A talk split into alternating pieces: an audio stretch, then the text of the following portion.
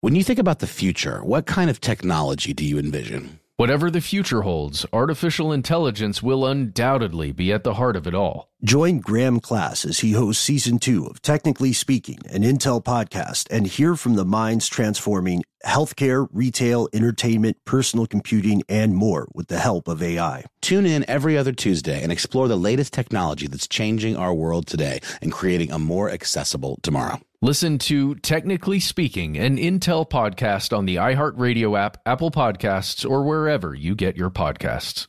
What's up? This your boy Lil Duval, and check out my podcast, Conversations with Unc, on the Black Effect Podcast Network. Each and every Tuesday, Conversations with Unc podcast feature casuals and in-depth talk about ebbs and flows of life and the pursuit of happiness. Unlike my work on stage, I tap into a more serious and sensitive side to give life advice and simply offer words of encouragement, yet remind folks to never forget to laugh. Every Tuesday, listen to Conversation with Unc, hosted by Lil Duval on the Black Effect Podcast Network, iHeartRadio app, or wherever you get your podcasts presented by AT&T. Connecting changes everything. Attention true crime enthusiast, searching for a way to unwind after diving deep into the mysteries that keep you up at night? Look no further. Introducing Lazarus Naturals, your trusted companion for CBD relief. With a commitment to transparency, Lazarus Naturals oversees every step from farm to doorstep, ensuring purity and quality you can trust. Visit LazarusNaturals.com today and discover how CBD can help you decompress and recharge for your next investigation. That's LazarusNaturals.com. Lazarus Naturals, your partner in unraveling the mysteries of true crime. Not available in Idaho, Iowa, or South Dakota. The 2024 presidential campaign features two candidates who are very well known to Americans. And yet, there's complexity at every turn. Criminal trials for one of those candidates, young voters who are angry. The Campaign Moment podcast from the Washington Post gives you what matters. I'm Aaron Blake, and I'm covering my 10th election cycle. My colleagues and I have insights that you won't find anywhere else. So follow the Campaign Moment right now, wherever you're listening. From UFOs to psychic powers and government conspiracies, history is riddled with unexplained events. You can turn back now or learn the stuff they don't want you to know. A production of iHeartRadio.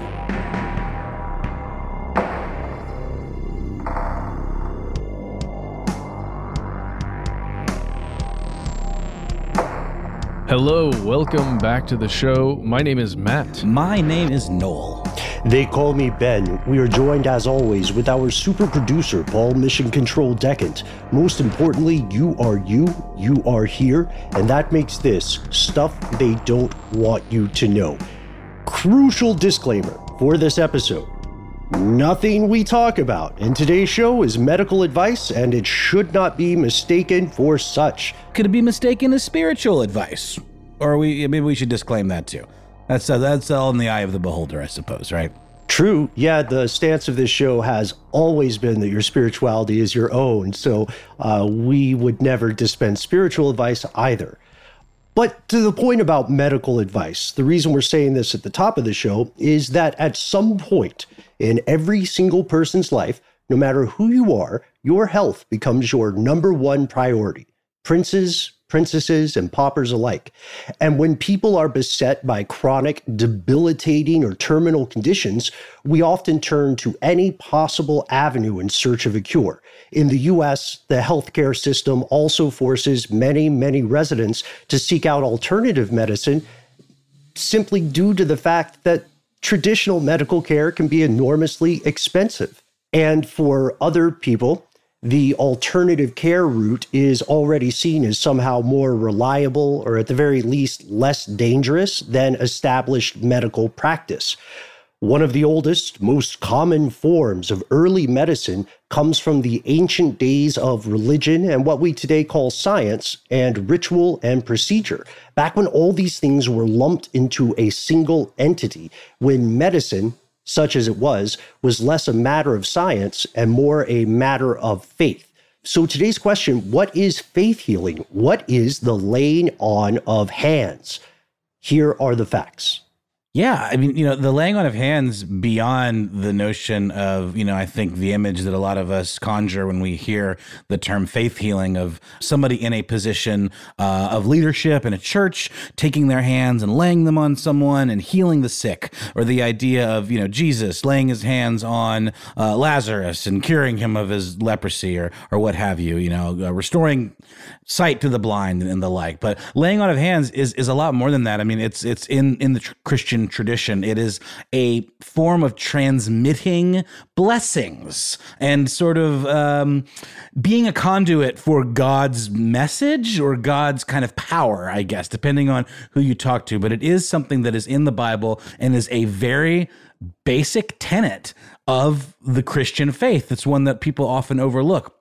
Um, so, what is the laying on of hands um, in the genre of faith healing? Uh, that term being an umbrella term for kind of rituals and practices meant to create some sort of divine or supernatural result uh, in, like I said, healing someone's physical, psychological, or spiritual uh, malady. Um, some other examples can include things like visiting a shrine uh, in other faiths uh, or religious sites, some sort of pilgrimage, um, doing a group prayer, channeling this kind of spiritual energy in a group, um, incantations, contact with uh, an artifact, a sacred relic, uh, and so on. Um, and again, this is, is beyond the Christian faith. I mean, that's the term they use, but it's been around for thousands and thousands of years, right? Yeah, absolutely. Um, it's been used in organized religion and I guess more traditional um, religions that go like as you said far beyond. The concept of laying on hands or some kind of spiritual interaction that is manifested through a physical touch it doesn't necessarily mean healing or it isn't always restricted to healing. There there are some other things that that action has been used for. For instance in Judaism the semicha is an action of ordination that's some um, it's not necessarily like physical healing but some type of blessing that can be bestowed upon somebody. Um, it can confer like that blessing from one to another or even uh, the authority that one person holds to give it to another. Um, it's pretty pretty interesting stuff. You can find references to this in uh, numbers 27 15 through 23 and in this story from the bible uh, moses like gives his power essentially to Joshua through this action. Uh, it's it's pretty interesting. Oh, it's all another verse in Numbers 11, 16 through 25. Uh, Moses then has a group of 70 elders around him, and through this action, again, I'm I'm probably pronouncing it incorrectly, but Semicha, he he ordains them with his powers. But he does not heal them. To your point, right? This yeah. is this is a com, uh, conference of authority, and uh, although you know the one of the most important myths to bust here is that conflation of faith healing with Christianity. Uh, it occurs in Christianity, but that doesn't make it Christianity in any way special. Uh, because of our association with Christianity in the West, our most apparent examples of faith healing come from that spiritual system. So, various Christian denominations have practiced laying on hands both as an act of faith healing and also, to your point, Matt, as an act of conferring some sort of authority, ordaining someone. In multiple New Testament passages, laying on of hands is depicted as just that an act of ordainment.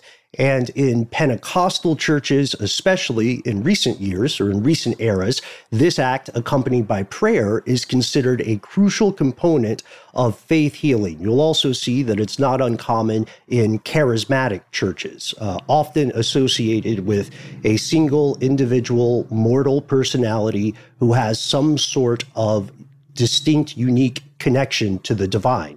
Again, whatever that divinity may be. Yeah, and, and it certainly takes on kind of a theatrical quality, you know, when you are this very charismatic individual that's, you know, bringing someone up onto the stage to perhaps cure them of some malady uh, and, and, you know, witnessed by your congregation. And it creates this kind of fervor and kind of works people up into, you know, a frenzy oftentimes. So, so it is sort of used in that way, especially in modern day. But, you know, we, we see it all the time in history and like these kind of big tent revival kind of church services that would do just this. And it would be a matter of like, you know, uh, an individual, a single kind of leader having this very specific ability that was believed in uh, by a congregation. And perhaps there were skeptics on the fringes or on the outside of that group. But uh, the folks that actually follow this individual around would have believed that what they were seeing was the work of God being done or kind of funneled through this one person. Yeah. And we see this in cultures across the world, across the timeline of human history. Uh, for instance, it's present in some form in the Navajo spiritual system. But, and this might surprise people, it's one of my favorite things about this, it was also a secular power for a very long time, back when uh, the notion of the right to rule was also tied up with the notion of religion for centuries. French and English monarchs would practice something called the royal touch. The royal touch is what it sounds like. They would deign to touch their subjects, and this would be perceived as a means of treating a disease. They started out with any old condition that caught their eye. Just like a celebrity on Twitter. If you're a peasant and you have a condition and you catch the king or the queen on a good day, then they may lay hands on you. They may royally touch you and you know your chances of being cured it would assume would rise. However from about the 16th century on these monarchs began to focus on a specific ailment scrofula which was also at the time known as the king's evil Ooh, I love that name.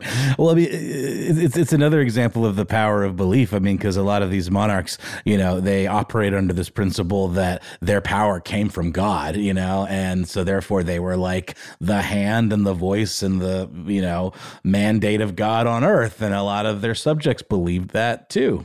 So scrofula, scrofula. Ooh.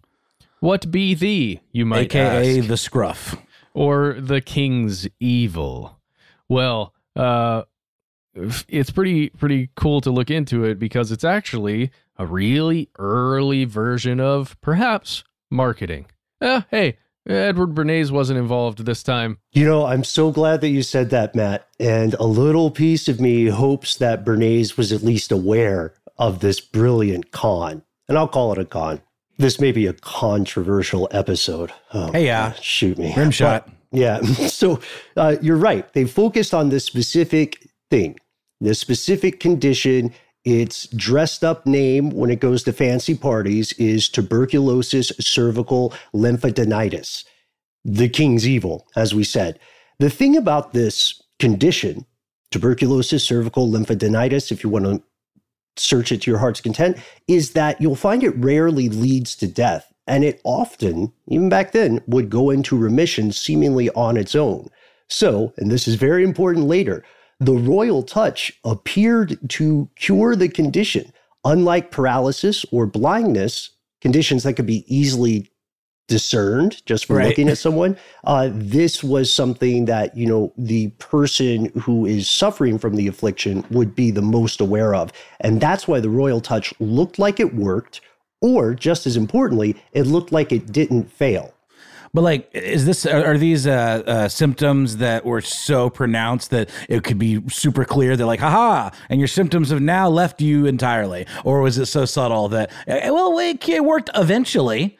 you know what I mean? Like, did, there need to be a big aha moment, or was it like, okay, now go home and get some rest and call me in the morning kind of situation? It seems a little more like that. And then they would report back, I'm cured. And then the king's touch was a smashing success or thought of as infallible. Is that kind of the, the shape of it, Ben? The big physical indication the most apparent physical symptom is swelling of one or more lymph nodes. Mm. So you would swelling would go up and then it would gradually go down. And some people who had uh, pre-existing or concurrent unrelated conditions would also have things like fever, weight loss, fatigue, night sweats. In other words, uh, a bevy of symptoms that could come from any number of ailments. So, worse comes to worst, if the royal touch, if the king's touch has not cured someone of the king's evil, they can always say that they cured that one specific thing, the king's evil. And what's uh, what's really getting you is leprosy or not praying hard enough.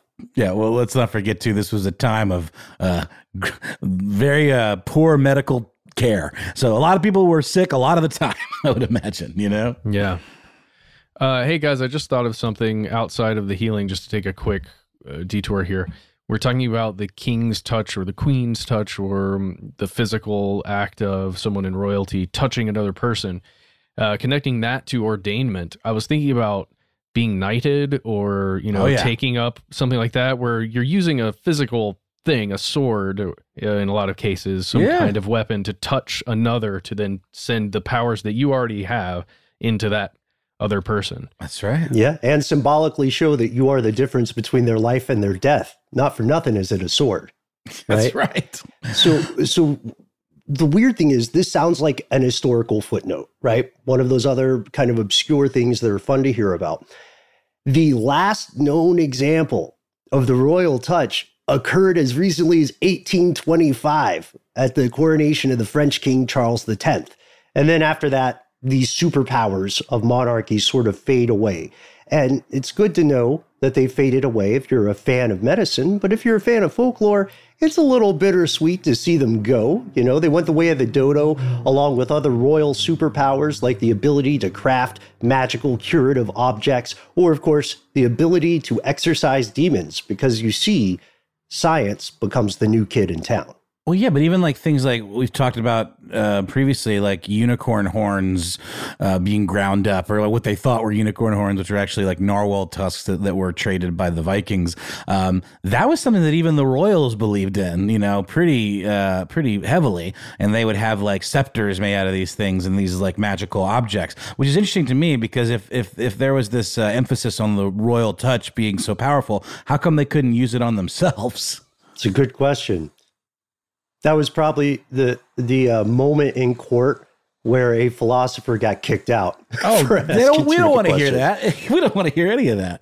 And exactly. But then, you know, thankfully, science did sort of supplant a lot of this, uh, a lot of this stuff. Uh, so, what what does science have to say about the this whole concept of you know imparting uh, power or healing to others just through physical touch?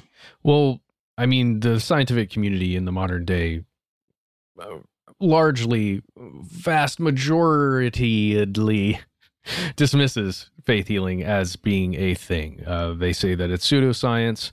Um, I mean, I mean that's just kind of the stance, right? That's the way it's going to be, and in the way the way it has been for quite a long time. But there are many others in the world, from true believers to people who are even more skeptical. Um, they do they do th- object to this concept of it being complete pseudoscience. There there are people I would say kind of like me. I don't want to put myself too deep into this camp early on in this episode who think there might be something to it to that physical physical connection of cells atoms together that could do something right um, and people who are who believe this a little more they argue that faith healing should be view, viewed as a spiritual practice in itself and that is it. It, it is a spiritual practice right? Um, and the concept of using faith faith healing or believing in faith healing or uh, accepting faith healing has nothing to do with science and scientific claims. It should be treated as a matter of faith and that's that's it period. But but it's no surprise that this practice is still really popular and there are things that have grown out of it um, different kinds of faith different kinds of touching or almost touching i'm thinking about reiki where there's almost touching um, it's the same kind of physical act without the physical touch Or There's all think about interesting or think about this. I'm a televangelist. Put your hand against the screen. Pray especially the with time me, of corona and you will be healed. That's for uh, that's it. for folks watching the video there. Oh man, I felt it hard, Ben. Uh, or, but, but, but, but you know, the flip side of this is like, if if you can heal somebody like this, can you also harm somebody like this? Could you? Could I manifest like cancer into you? Am I am I an enemy? Or at the very least, I mean, isn't this sort of like a reverse curse almost? I don't want to derail us too much, but it does. It feels like there ought to be a flip side. If you believe in the one, shouldn't you believe in the other? You know, I don't know. the left hand path. Yeah. Yeah, it's uh it's a uh, it's another episode and one we should do. I think that's a fantastic idea. Actually, I'm going to write that down. Yeah, if one exists, then the other would have to, right? Well, that's what uh, that's what our, our various philosophical schools tell us, uh, and that makes that future episode even more chilling for reasons that will soon become apparent. Yeah, in many parts of the world, we have to remember, even in 2020, millions and millions of people have no realistic access to modern medical care. And overwhelming evidence proves that, all things being equal, a patient will tend to be much better off with a doctor than with a priest. The vast majority of spiritual authorities these days, with some notable exceptions, welcome the practice of modern medicine. They do not see it as conflicting with their personal beliefs. Please, say religious authorities, go to a doctor pray and, you know, go to the doctor. So the question then is why does faith healing persist? More importantly, why are so many people convinced that it works? We'll tell you after a word from our sponsor. Has this ever happened to you? Please, sir, heal my grievous wounds. Well, my son, I want to, but I have so many other people to heal, and I've only got these two hands. It's a problem familiar to any working faith healer. You've got money rolling in, you've got a line of desperate people out the front door of the revival or local megachurch, but how are you to get to everyone's bank account in time? But, sir, can't you just pray for more hands? Pray to God for more hands. If only I could, my son. If only I could. Why pray to God when you can thank Many Hand, the newest product from Illumination Global Unlimited, guaranteed to revolutionize the faith healing industry? Are these gloves with a bunch of other plastic hands attached to them? That's right. Don't overthink it. Just slip on these convenient vented gloves and let Many Hands Warm Skin Helping Hands instantly quadruple your output and your income. Wow, it feels like you're touching me with a real hand. Our patented adjustable distance technology means you can lay hands on up to eight victims, uh, patients, at once as long as they're properly positioned. Amazing. I'm touching you, and you, and you. And me, mister, and me. Do you feel it, my son? Do you feel the power of the divine? Hang on, let me just adjust my glove here. I feel it all right. Uh, I feel something, and that's good enough for me. And that's good enough for God. Wink. Yes, put away those tiresome obstacles to spiritual fame and financial success with many hands. Available now at a disreputable house of worship or department store near you. Rated 8 of 8, simultaneous high fives by faith healers across the globe. Note Many Hands bears no responsibility for lack of actual medicine, dizziness, euphoria, dropsy, cropsy, itchy palms, microplastic inhalation, the nihilistic dread of swindling the ill and the dying, endocrine malfunction, rhythmic diarrhea, earworms, tapeworms, hookworms, laundry expenses, and any fees associated with court costs or legal rulings. Many Hand is a subsidiary of Illumination Global Unlimited. Wow, they're back. One of our first sponsors. Yeah, yeah, they are. We- Yep. And boy, are they helpful, giving those products to us that we just need so, so badly. That was such a great ad break. Let, let's take another one. Here's a word from our sponsors. Snagajob is where America goes to hire with the deepest talent pool in hourly hiring. With access to over 6 million active hourly workers, Snagajob is the all in one solution for hiring high quality employees who can cover all your needs on demand, temp to hire part time or full time. You name the position warehouse worker, retail associate, grocery store clerk, fitness trainer, baker, stylist, bellhop, podcast producer. Yeah, Snagajob's got a worker for that. With their easy to use platform, you're able to seamlessly post and fill available positions quickly with a dedicated customer support team to provide all the help you need along the way. Kind of nice knowing you have a talent pool like that in your own backyard, right? Snagajob is the partner you need to keep your business running smoothly. Visit snagajob.com or text snag to 242424 to talk to an expert. Snagajob.com, where America goes to hire.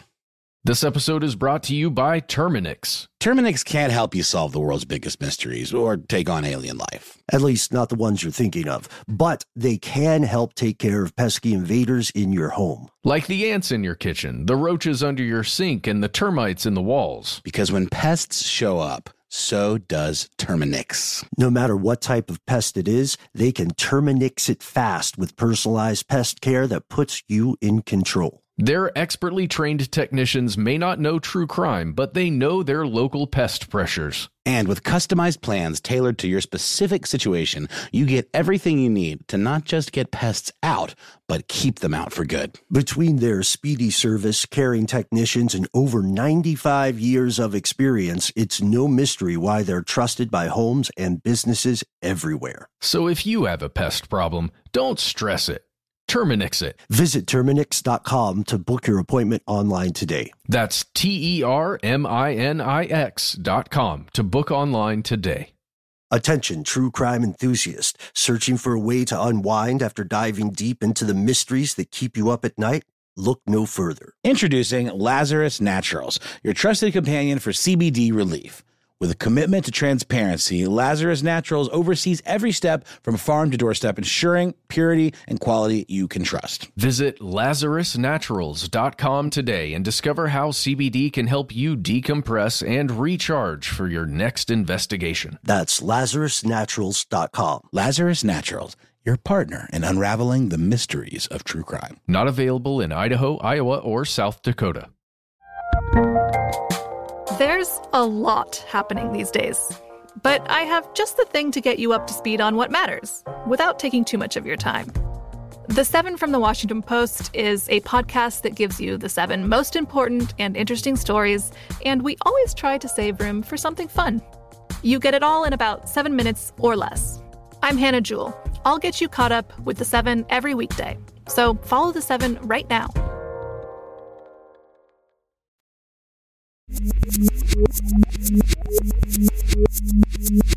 Here's where it gets crazy. The answer about whether or not faith healing works and laying on hands is not as clear cut as we might like to think. Science has proven that physical human contact and, yes, in some ways, even the process of laying hands on people may have genuine medical benefits. That is a very, very bold claim, but it's maybe not as crazy as it sounds. I actually have first hand experience with this um, it, because it appears that the laying on of hands, the physical touch, is crucial, absolutely crucial to early childhood development. If you're a parent, you may have experienced this. Uh, I certainly did. You've you've probably had multiple conversations early on after having your child, before having your child, perhaps, um, talking about the importance of something called skin to skin contact. Um, and you know there is a lot of misinformation out there that you can find on the internet and in so many books about babies. There's so many of those, but it it does seem to be very important, and it appears to be important, at least in our case with with my son and my wife, where that immediate skin to skin contact was was very much encouraged by everyone around us and was told we were told to do this prior to having the baby but also uh, it was good for i would say for me to have like my child touch my skin and like the scents and there it, it's one of those weird things that feels like it goes beyond science but in but in reality it does seem to be things that are very scientific like like this like the very animalistic almost like the scent the touch the tactile feel the warmth um the sounds it's it's fascinating stuff Matt, did you notice a line item on your hospital bill for skin to skin contact? yes oh, i did Wow. That's yeah. a real thing. Uh, that's a real thing. Wow. They, they they charge you for like the act of. It's like it's a service they're providing, uh, but it's basically just taking the baby and, and giving it to you. Um, uh, but really quickly though, Matt, uh, uh, it's also uh, uh, important for bonding. You know, like I mean, we've seen scientific studies with like animals where that's you know what, was the study with the wire monkey versus like the actual real uh, mom, you know, touch it like with, with a, a, newborn baby uh, monkey um, given contact with this like wire monkey, and then the ones that actually were able to be you know skin to skin nurtured by the real mother, and there was you know the bond was crucial, and that's something that I think was is important with humans as well. Yeah, it reminds me of the uh, infamous Romanian orphanage studies that show there are lasting developmental effects based on the amount of interaction a very, very young human has with an adult. I, there, there's a professor of developmental psychology at St. Francis Xavier University in Nova Scotia. Her name is Anne Bigelow. And she says, uh, she agrees with you, Matt, that the, the science is there and it's compelling. Uh, and to, with your point, Noel, about emotional bonding it's proven that babies who have this skin to skin contact do appear to cry less. They have more restful sleep. And additionally, the practice can benefit the parents. It reduces levels of stress in the parent, the caregiver. It reduces levels of depression. And it does this by releasing oxytocin. There, there is neurochemical science here. And of course, that helps with bonding on an emotional level. You can kind of envision the positive feedback loop. I feel calmer when I hold my child. My child also feels calmer because they're picking up, you know, my vibes for a super scientific term.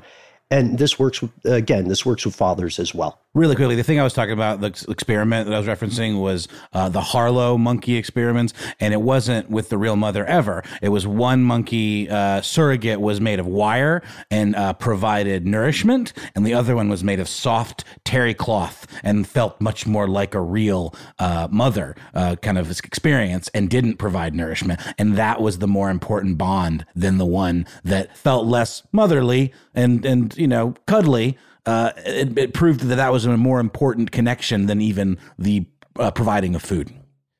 I just want to say that study is messed up. Oh, all of this guy's yeah. studies were. This guy's an awful person. Whoa, Harlow. Yeah, big, mm. big, very, very bad reputation in the scientific community. I'm imagining it being done to humans and just what that would actually look like, and I'm horrified. And now I kind of want to write something about it. Mm-hmm. it. I'm sure it happened, but maybe without the uh, veneer of scientific experimentation. Humans are so messed up, and there's so many of us, and we've been around for a pretty long time. So, yeah, one of us did something like that easily. Yeah. Um, whew, well, speaking of psychologically being messed up or okay, uh, let's talk about the psychological effects of the stuff we're talking about skin to skin connection. Yeah, we know that we know that there is something that babies can innately sense about a human caregiver. And the, this this is part of why I imagine the Harlow experiment occurs with another primate, right? Because that's something you can get closer and closer to uh, human comparison with. This this is proven, and as you said, Matt, there there are a plethora of books about this. I am using the word correctly. I feel like there are too many, but uh, but we know that relationship is real. That is a situation where laying on hands or skin to skin contact does matter. And if you are a mother, shortly after you give birth, you get a couple of superpowers related directly to this. You'll find that the temperature of the skin in your chest area is a degree or two higher than the temperature of the skin across the rest of your body. This makes a natural kind of like warming, cradling area for the for the, your kiddo. And additionally, your body as a recent mother can also thermoregulate the child. If the baby's this crazy, if the baby's temperature rises, yours goes down in response. That's fascinating. Yeah, but it's also not quite the same thing as laying hands on someone to heal an injury or a condition. To talk about that, we have to talk about being healed versus feeling healed. We have to introduce the placebo effect. Mm-hmm. We sure do. And, and, and again, like I always kind of lump these two in together. The placebo effect is a very measurable uh, metric of the power of belief. The idea of actually being healed versus feeling like you're healed. Um, and a lot of that has to do with your belief in the individual that is imparting this either medicine or touch or something bigger, whether it's some kind of ritual or, uh, you know, whatever it might be, um, some sort of holistic approach. You know, there's a lot of uh, power of belief and placebo effect tied up with some of that kind of stuff too. And that's lumped into the realm of pseudoscience, like the idea of colloidal silver or certain, you know, um, kind of medicinal herbs or what have you that that maybe people swear by, and they swear that it changes their entire life when they take witch hazel. Uh, but then science maybe says, well, the, the, jury's still out on that. But faith healing operates, as the name implies, on faith, uh, and thus, from a scientific perspective, you can't measure faith. Faith is a very individualistic thing. It is a very personal thing. So that makes it a non-starter scientifically because it's not measurable. Faith is by nature it's an unexplained, uh, dare we say, kind of magical and ephemeral thing uh, that's incomprehensible in the realms of science, which relies on um, scientific measurements and being able to objectively compare two different things and the effects. So it can't be weighed, can't be measured. You can't, you know, mete it out in doses like you can drugs or pharmaceuticals, uh, etc. You know, it's just a, a completely different universe uh, than than science or medicine. And there's certainly no shortage of individuals who believe they themselves have been healed or they know someone who has been healed through faith alone, through the laying of hands, through the touch of God or someone, you know, manifesting God's power through them. And I mean, that's it's amazing, and it's actually really cool to read a lot of these stories. Um, it's a hopeful thing to go down that pathway, but those personal anecdotes don't add up to uh, real evidence, at least scientific evidence, unfortunately. And it's not going to satisfy those listening right now who are more skeptical. Yeah. And that doesn't mean that anyone is automatically wrong. That means that we have to do our due diligence and investigate it, right? So, faith healing, when it appears to work, there are very compelling cases where it appears that something happened. When this appears to work, it may be one of the earliest examples in humanity of what we call the placebo effect. Record scratch, some of us listening today may think that calling something the placebo effect is the same thing as dismissing it, but this could not be further from the truth. And Paul, edit me here. Here is the crazy part placebos are proven to work in about 30% of patients. You can find more research on this cited in How Stuff Works article, uh, How the Placebo Effect Works. This means that the simple act of taking something on a doctor's recommendation is more similar to taking the advice of a religious figure than we may want to think in the modern day.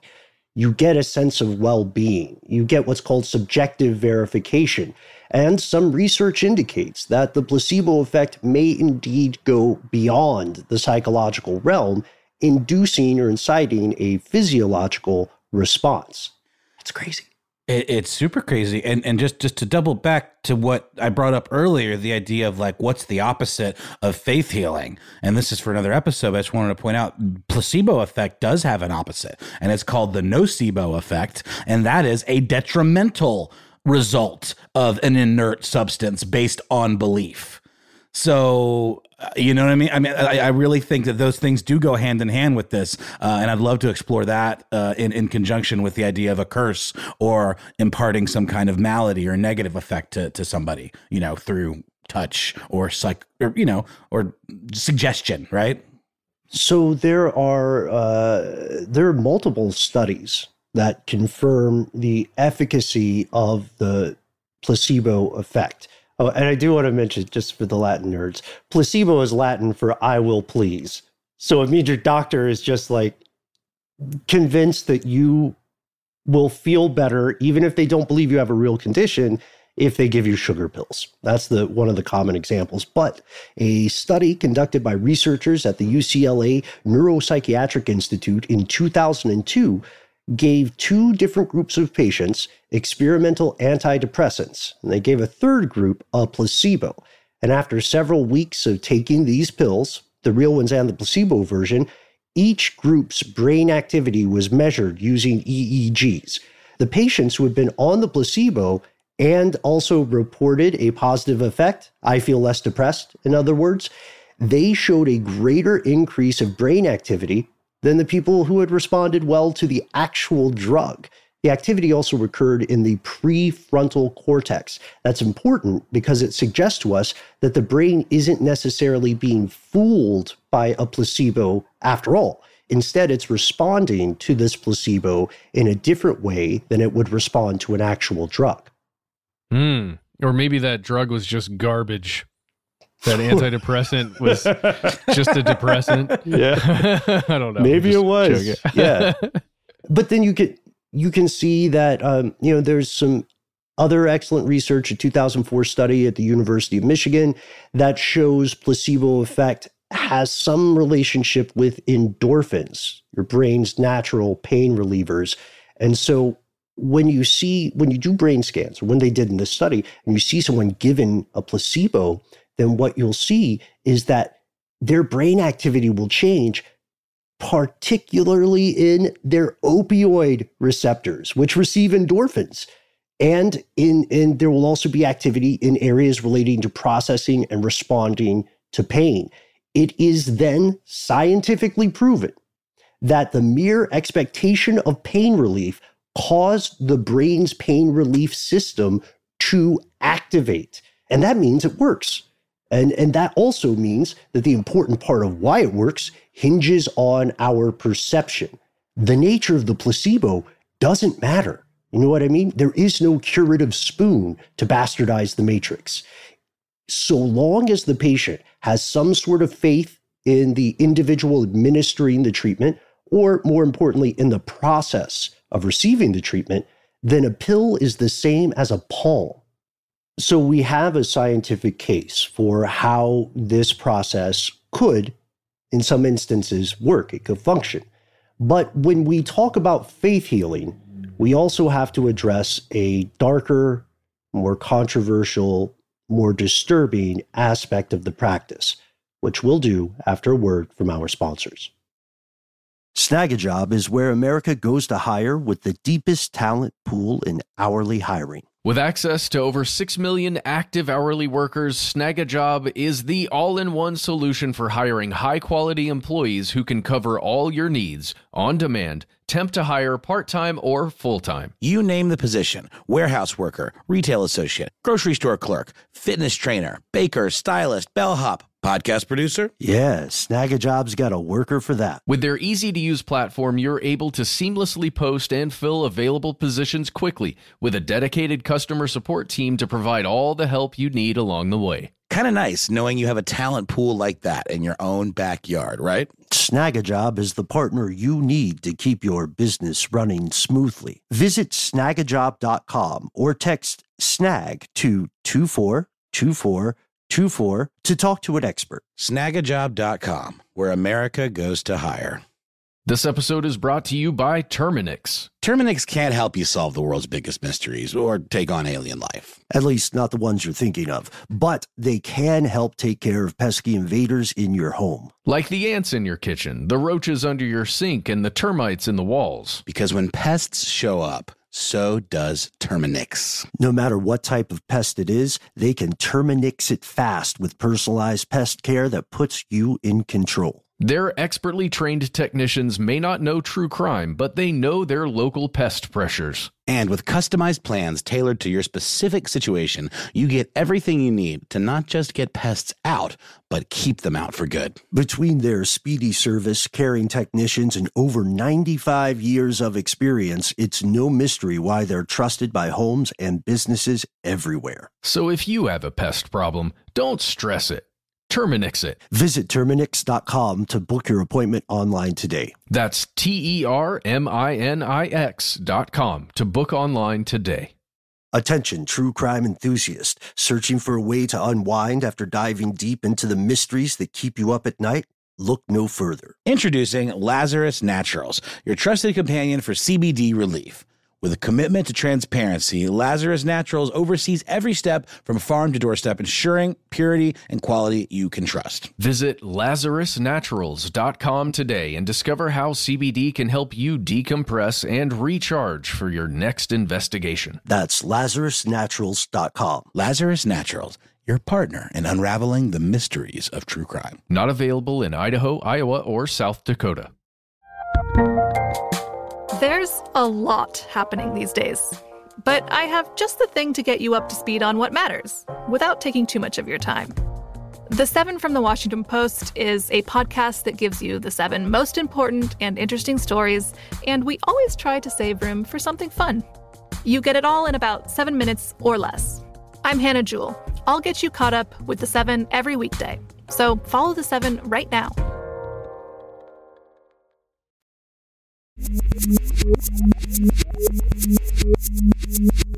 We've returned. And as we continue delving down, we're reaching the rotten root of the controversy surrounding faith healing.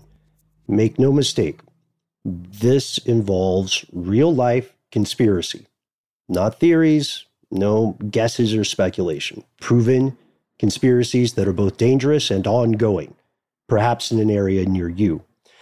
Sadly, one of the most common insidious conspiracies surrounding faith healing involves con artists, by which we mean people who know they cannot cure cancer through the power of their physical touch or connection with the divine, but will gladly pretend to cure anything you want so long as the price is right. Yeah, it's very true. You may remember from a previous episode we did on televangelists. There's there's quite a bit of crossover in this episode and and that episode. And you know, one person that I don't think we mentioned in that episode, guys, correct me if I'm wrong, is someone known as Marjoe. We did not. I went back Okay. and checked. Yeah. Okay, cool. So Marjoe, the name by the way, is Mary and Joseph uh, portmanteaued, shoved together there. It's not really portmanteaued, but it's shoved together at least. Um, Marjoe is the name of a boy, or at the time, a very young boy. I believe he was four years old when he got his start as a preacher.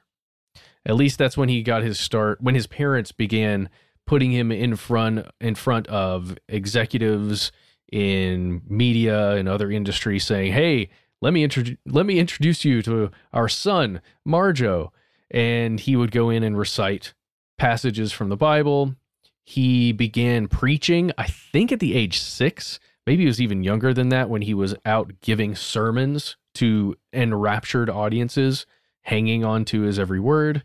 By the way, it's uh, Marjoe Gortner. That's uh, the person's name. And there is a documentary that you can check out.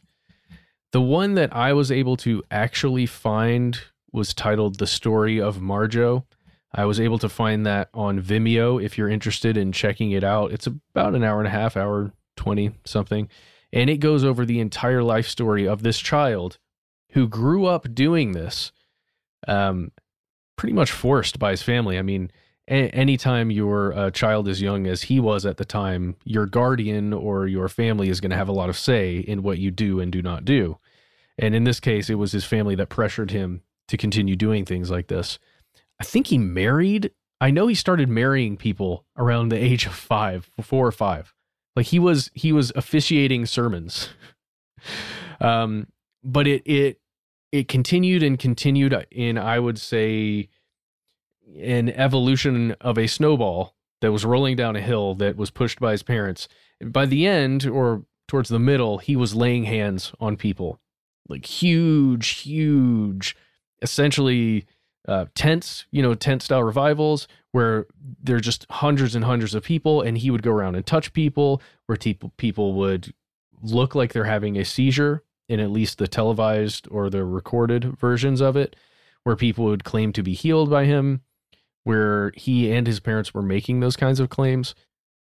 And here's the problem he came forward a little bit later in his life and essentially rejected everything that he had done because he felt very bad, at least according to uh, what I've read, that all of this stuff was a sham and it was a show that they were putting on. And people were getting, you know, essentially, he said that people were getting hurt and he felt terrible about it. Um, anyway, there, there's more we could talk about, and might even be a whole episode. But fascinating stuff. It's one example of how this can go wrong. How the concept of faith healing can be used by someone or a group of people to just get money from others. Mm-hmm. And then we have other examples, uh, such as stage acts like Peter Popoff, uh, spelled like it sounds, who claim to get messages from the divine. This is unfortunately a common grift. Uh, he was actually getting information from his wife and co conspirator, who was sending it to him via a, a, pretty modest headpiece. And they would collect this information when people wrote about their lives on these index cards as they entered the grift. So there are so also some things that appear to be cures because the condition itself was uh, incorrectly diagnosed. So the actual medical condition went away on its own over time, but now the healer is able to take credit for the miracle, which which happens a lot with the unscrupulous. Some deadly serious conditions, furthermore, like multiple sclerosis or cancer, can go into remission for months or years at a time for reasons that we don't fully understand. However, the healer will still be there front and center to claim responsibility for yet again something that they didn't do. And should the condition return, the healer is long gone. You know, maybe they'll performatively uh, pray for their victim if it comes up in conversation, right? Uh, on the way to another grift. And I know maybe the language I'm using is strong here, but if you are doing this to people and you know that it does not work, then you are a terrible person. These swindlers rely on what's called subjective validation. The idea that because I feel this is true, it is true, right? And and my certitude is uh, is is of a higher priority and value than any objective evidence presented. You know, it, it reminds me of uh, what we were talking about at the beginning of the show, the whole King's Evil thing. But if that came back, I mean, it's the king. You would never call that into question, right? Uh, but it's the same situation where that particular malady, the um, I can't remember the long form, but the the king's evil was the kind of shorthand, uh, had a tendency to disappear on its own, or at the very least, some of the symptoms would go into remission. So this is a, a much more you know specific grift than that uh, even, uh, but kind of relying on the same principle, right? Yeah, yeah, and and the process has been ironed out so that it can work even if you aren't royalty. Think about it. The people are self-selecting, right, for a hopeful positive outcome. That means they're pre-selected to validate what they're told is happening. Additionally, unlike a, a, a medical appointment, there's not going to be a follow-up. They're not going to check back in on you after they blow through town. That makes it easier to sweep victims under the rug. And of course, as horrific and inhuman as this is, if there is an obvious failure that you can't, you know, sideline or you can't sort of uh, negate or diminish, then you as a faith healer have one super move. You can just imply that the victim didn't have enough faith or they didn't follow the procedure you set forth for them which is extra uh, punishingly awful because these people all they have is their belief. So they're they're they're they're entering into this agreement based on their belief, uh, and then you're taking advantage of that. And then when it doesn't work, you're calling their whole like basis for existing into question. Can you imagine? If if you believed your cancer was healed by a faith healer because of the power of God and your faith in God and, and this individual, and then it didn't work, and you were told, well, I guess you don't believe in God enough. Well, there there's there is that, and that's awful. That's mind boggling. But there's also an internal logic to um, some spirituality and uh, a lot of it is based on a belief in destiny or you know predetermination or a version of you know uh, god whatever entity has a plan or a map and we are just following along on this map and this timeline and this story and our time when it is our time is our time right? So if this if this faith healing didn't work and the person still passed away, it was just God's plan, or it was when that person was supposed to go. And it doesn't matter if they were going to be healed or if the healing would have worked. It's what God intended. So, I mean, there, all of that kind of works with each other to set the person up that I, I think we're pretty clearly labeling a swindler here to win.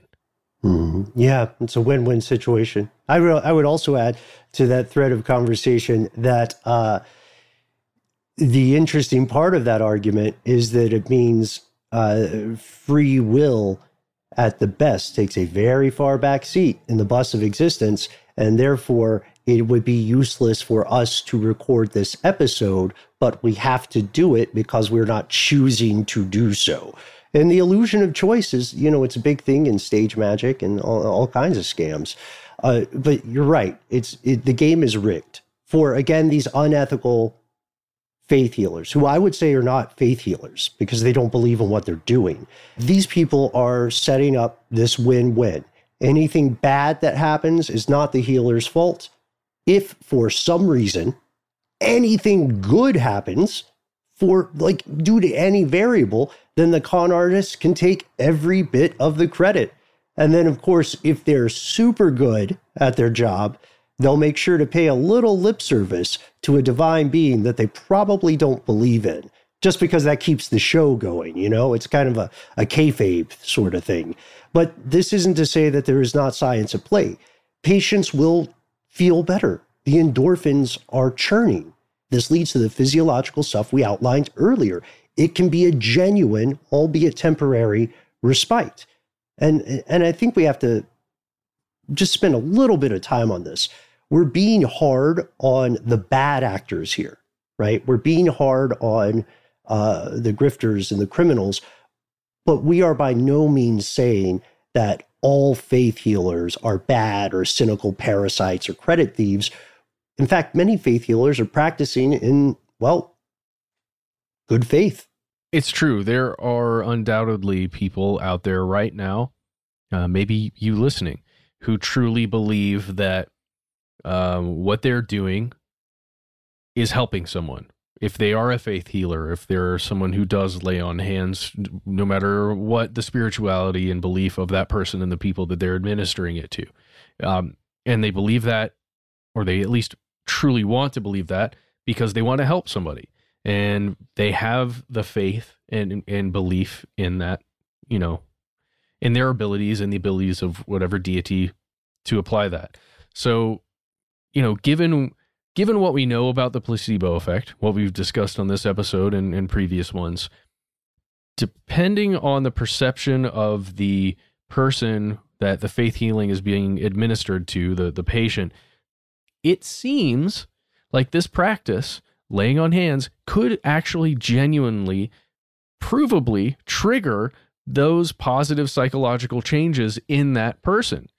And again, that's why I bring up something like Reiki, where um, even if it's over a camera, someone like pulling your energy out, right? Uh, having that time and the belief that it's working, it could do something to your brain. It does. Yeah.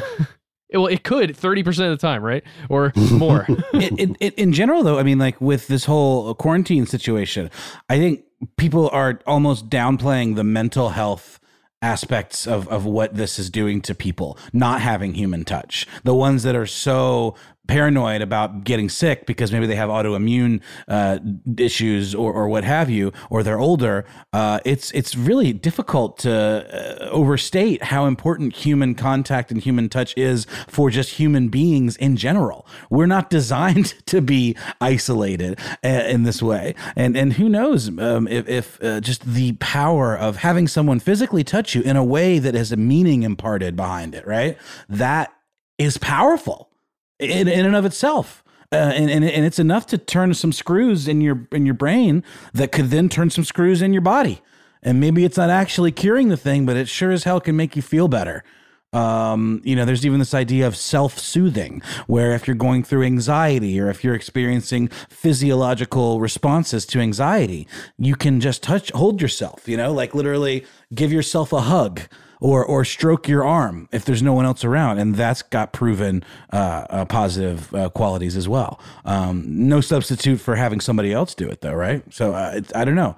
I think a lot of this is really uh, wrapped up in that. How the power of touch, the power of human interaction, I think is at the core of all of this. And we know that uh, regardless of whether or not you consider yourself a skeptic, there is at least evidence. We've at least built a, a case of how this stuff called faith healing could impart psychological and physiological changes. It can alleviate pain. Faith healing has a, a clear scientific path to do that. But we have to remember alleviating a pain is not the same thing as curing an ailment.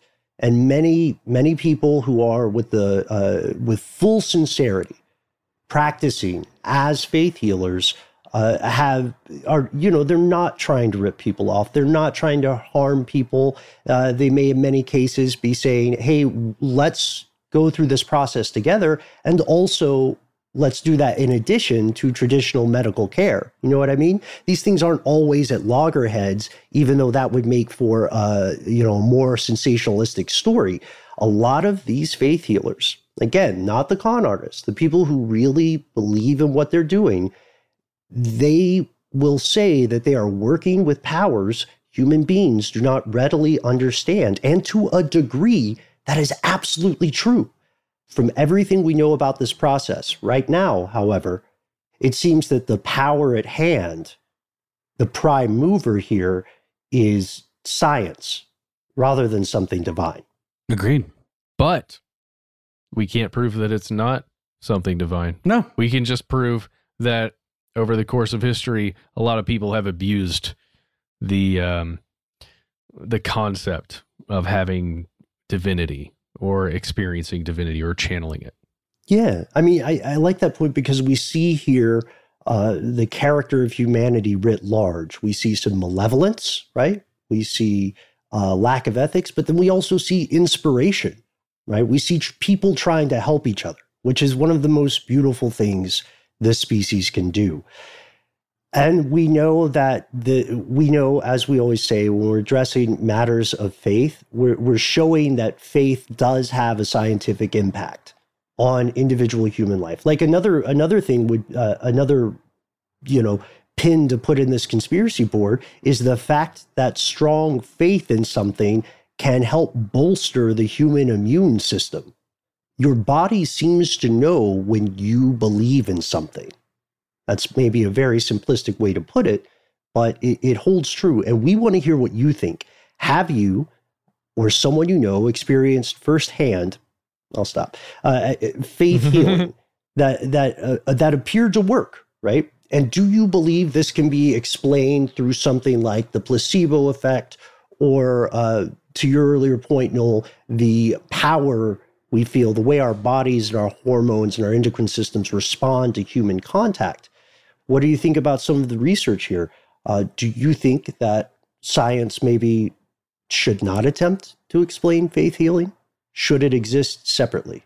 Well, like should right is this something that i don't know man like it's one of those things where it's like aren't some things better left to the realm of the metaphysical as opposed to trying to like explain them with science. I I don't know. Like I think some things about religion are wrapped up in the placebo effect to me in general. They can make you feel better even if quote what you're quote unquote believing in isn't provable. That's what faith is, right? So I mean like do you do we want science to explain whether there is or isn't a god? Doesn't that kind of fly in the face of the whole concept of faith? That's the whole point of science proving if there is or is not well, some uh, invisible the, hand guiding the, everything. Then science is kind of a buzzkill sometimes. Like I don't know. Like I'm not a religious person. I'm not, but I, I would consider myself a spiritual person, and I don't know that I need science to to put that in a box for me. You know, I don't know. Like uh, I'd be I'd be interested to hear what listeners what, what, what you what you what you folks think And it also reminds me of uh, Arthur C. Clarke's famous quote any sufficiently advanced technology, we'll just insert science here, may be indistinguishable from magic. It also reminds me for anybody who is interested in the intersection between technology and the divine, if you have not read it yet and you have a spare 10 minutes sometime after you listen to this, please check out The Nine Billion Names of God. It's a short story. I won't spoil the ending, but it is just chef's kiss, top notch reading. Uh, and while you're on the internet, uh, let let us know some about your take on some of these questions we posed. You can find us all over the place, uh, except on uh, a couple of uh, Live Journal. Is just they got too popular. They won't answer our emails. You guys, we got a message about Pinterest. We got um, educated. Are we being shamed? Are we being Pinterest no, shamed? no, it was very kind actually about, hey, here's exactly what Pinterest is and what you use it for and how I use it. And thanks for writing in on that one because I too remember the days when uh, access to Pinterest was a, uh, a, pretty exclusive thing. There was sort of a digital velvet rope around it. That's uh, Catherine, by the way. Thanks, Catherine. Yeah, thank you, Catherine. So you can find us at the uh, dive bars and uh, gin joints of the internet Facebook, Twitter, Instagram. Uh, you can find us on Facebook and Twitter as Conspiracy Stuff. We're on Instagram as Conspiracy Stuff Show. If you wish, you can also find uh, us as individuals on social media. Um, I am on Instagram at How Now Noel Brown. I am at Matt Frederick underscore iHeart.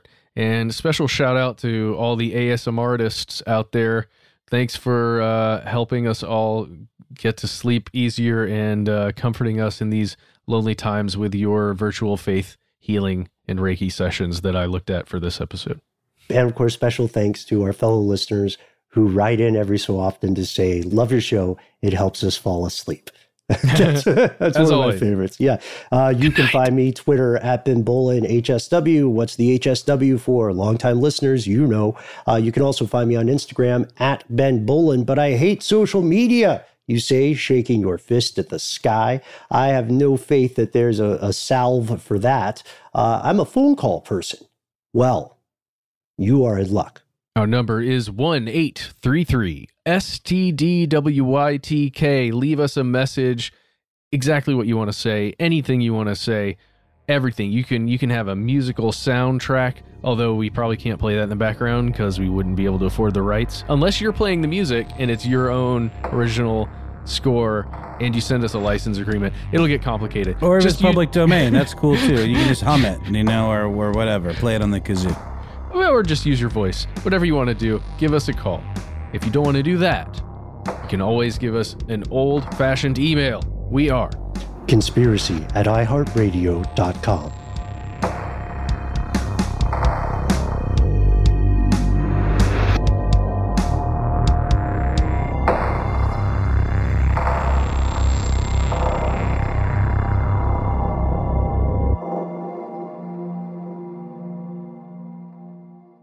Stuff They Don't Want You to Know is a production of iHeartRadio. For more podcasts from iHeartRadio, visit the iHeartRadio app, Apple Podcasts, or wherever you listen to your favorite shows. Attention, true crime enthusiast, searching for a way to unwind after diving deep into the mysteries that keep you up at night? Look no further. Introducing Lazarus Naturals, your trusted companion for CBD relief. With a commitment to transparency, Lazarus Naturals oversees every step from farm to doorstep, ensuring purity and quality you can trust. Visit LazarusNaturals.com today and discover how CBD can help you decompress and recharge for your next investigation. That's LazarusNaturals.com. Lazarus Naturals, your partner in unraveling the mysteries of true crime. Not available in Idaho, Iowa, or South Dakota. Dealing with pests can be a pain, but relax. Terminix can help. Because when pests show up, so does Terminix. With over 95 years of experience, they have what it takes to take on any pest problem fast. If your home or business has pests, don't stress it. Terminix it. Visit Terminix.com to book your appointment online today. That's T E R M I N I X.com. Xfinity has free premium networks for everyone this month, no matter what kind of entertainment you love. Addicted to true crime? Catch killer cases and more spine-tingling shows on A&E Crime Central. Crave adventure? Explore Asian action movies on Hi-YAH. Searching for something extreme? Check out skating, snowboarding, and more on Fuel TV Plus, the global home of action sports. And find crowd pleasing bops on iHeartRadio's Hit Nation playlist. There's new free shows and movies to love every week. Say free this week in your Xfinity voice remote. I'm Katya Adler, host of The Global Story. Over the last 25 years, I've covered conflicts in the Middle East, political and economic crises in Europe, drug cartels in Mexico. Now I'm covering the stories behind the news all over the world in conversation with those who break it. Join me Monday to Friday to find out what's happening, why, and what it all means.